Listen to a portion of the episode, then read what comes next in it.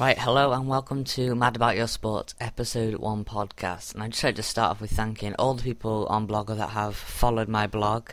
And after getting onto the Blogs of Note page, I've got a hell of a lot of traffic, so I'd just like to thank you all for that. And thank you for all the comments I've got. I've tried to reply to most of them. Now, I'm just going to be doing an in depth view onto this weekend's Premier League fixtures. So, if we start with the unbeaten team Newcastle, and they're at home to Everton in the early kick-off in the Premier League. And I think really without Gabriel Obertan, they may struggle for width, but I think if they can get Tiote back, I think that is a crucial part of their team with Cabaye um, Tiote, sorry, Cabaye and Tiote in the middle. They are rock solid, and you've got Coloccini and Taylor behind them. Now, with Leon Best getting the Republic of Ireland call up as well, I think that's good news for him. And Demba Ba getting the hat trick at Stoke. Now, there's not many teams that go to Britannia and make t- Stoke look as ordinary as they did. And Everton, I mean, they lost to United last week, 1 0. I think they put in a decent ish performance. They didn't do a lot with the ball, they had a lot of possession in the second half. I don't think they did a lot with it. Um, but I think if I go back to the Wigan game at St James's Park, when Newcastle were expected to breeze the game, and really they didn't play well. So I I think Newcastle will just scrape. I'm going to go two one to Newcastle there. And the next one up is at Villa Park.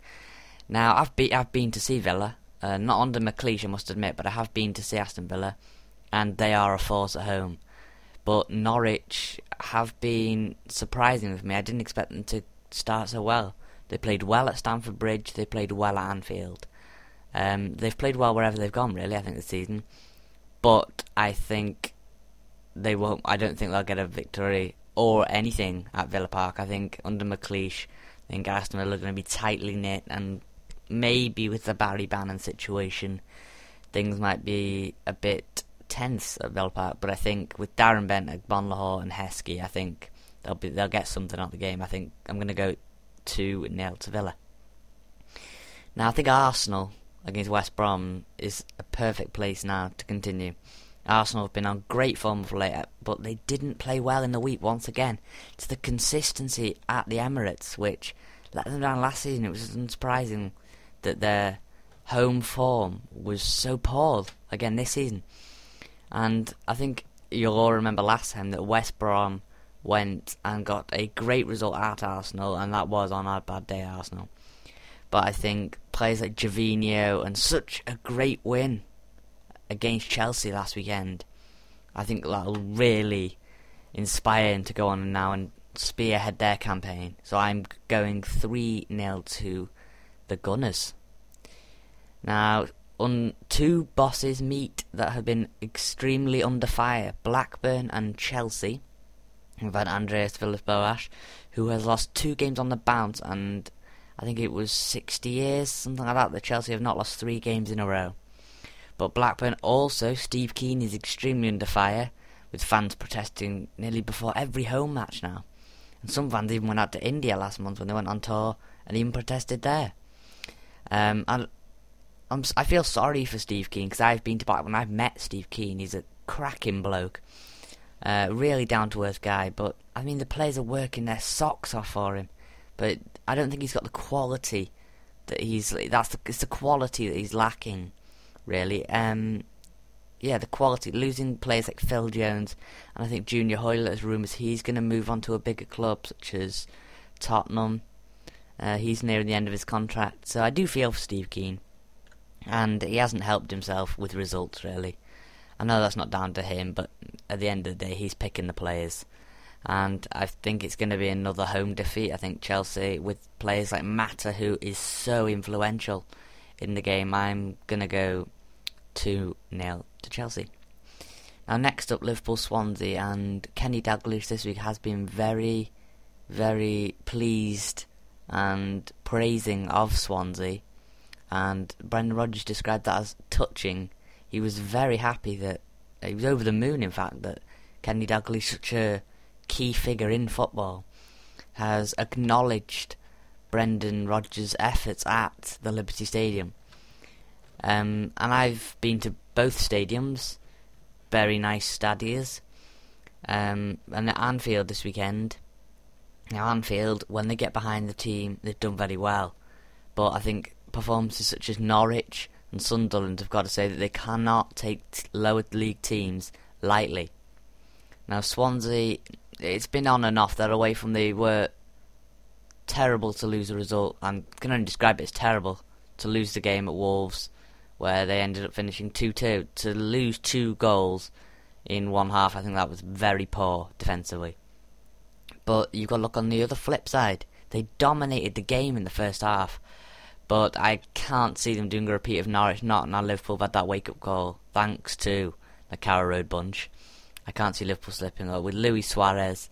I'm sure they've worked on shooting in training because that must be on the agenda. So I'm going to go with a comfortable Liverpool victory. I'm going to go 3 1 to Liverpool. Now, Alex Ferguson, or Sir Alex Ferguson, I should say, has managed Manchester United now for 25 years. So, from Mad About Your Sport, I'd like to say that is an absolutely amazing achievement. Now, I've done some research on managers, and the average manager nowadays gets under a year to apply his trade at the club, which I think is diabolical. Managers need time to influence their ideas on players, build the team they want. They can't inherit teams because that isn't their team. Now, I'm into my coaching, and I would really think that you need to build your own team. You've got to get the team you want, and then if it doesn't work, maybe it's not for you. Maybe you need to move on clubs. But Sir Alex Ferguson spent 25 years rebuilding, selling, rebuilding, selling, yet keep winning. And I think it's it's fit. It's been described as fitting this week that the manager he comes up against this weekend is Steve Bruce, who was the Manchester United cap- Manchester United captain to win the first trophy under Ferguson. So I think it'll be an emotional game for Ferguson. However, I think he's more focused on the three points. And Sunderland haven't been bad at late. They got off to a poor start. But, I mean, the victory over Bolton was a, demolition of Bolton. And I'm not saying that Bolton are a top side. Evidently, they're not. They're near the bottom.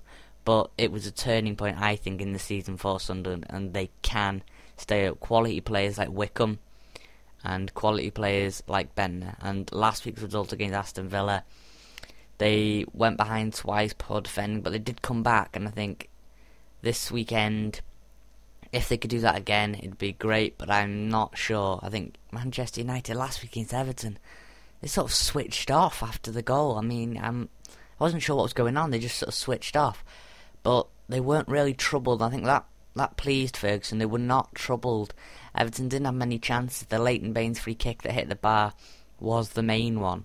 And I think with all the hype around Ferguson, I, it can only go one way, really. I think it's going to be a Manchester United, victory. And I'm going to go another nitty gritty 1 0 to Manchester United. Now, the late kick-off on Saturday is Queen's Park Rangers against Manchester City. Now, it's going to be a push for time for David Silva, who did his back in against Villarreal where they won 3 1 in the week in Champions League. So, congratulations to Manchester City. So, uh, he's been, in my eyes, one of the best players in the Premier League this season. Now, I would have really liked him to see, to have been playing in the other colour of Manchester, which is the red. Um, yeah, up United. Come on, the Reds. But, um, yeah, he's playing in blue, and he's been absolutely superb. And so is Aguero, so I think they'll have enough. But on the contrary, Queen's Park Rangers did beat Chelsea at home, and I think Manchester City seemed to relax in the first half, and they, they come alive in the second half. They've only scored seven goals in the first half in all games this season.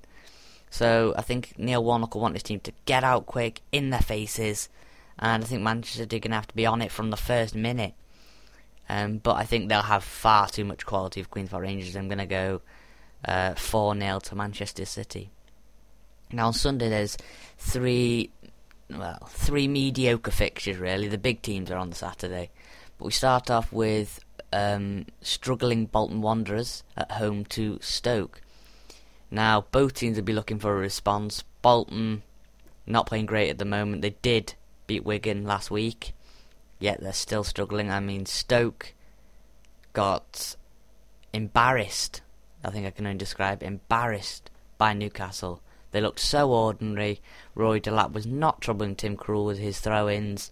They looked, I mean, apart from the penalty, which was a Stonewall penalty, they looked incredibly ordinary. Uh, they did not deserve to win the game, despite Tony Pulis's comments. They were incredibly poor. But I am going to go with the Stoke victory with Peter Crouch. I mean, beating Maccabi Tel Aviv. It's going to take a lot out of them coming back from Israel. And they haven't played well, really, after European matches. I mean, you got to look at the defeat to Sunderland 4 0, which is when they came back after being in Ukraine. Um, but I am going to go with a Stoke victory after struggling um, against Newcastle and Bolton also struggling. So I'm going to go Stoke 1 0 there. Now, the Sky Live Super Sunday clash is Wolves v Wigan and Fulham vs Tottenham. So we'll begin with the first, which is Wolves at home to Wigan. Now, both sides desperately need a victory here. Wolves, I mean, they've obviously had their problems with the Boo Boys, and they did come back against Swansea, which I think many fans were very surprised. And I remember watching it on Sky and thinking, they're never going to come back from this. Swansea dominated the first half, and I think the, the turning point in the game, uh, just the tone, the mood of Molineux changed when the two subs were made by Mick McCarthy and many fans were chanting, "You don't know what you're doing. You don't know what you're doing." Well, what I think Mick McCarthy should have said in his interview at the end is, if I was a manager, I definitely would have.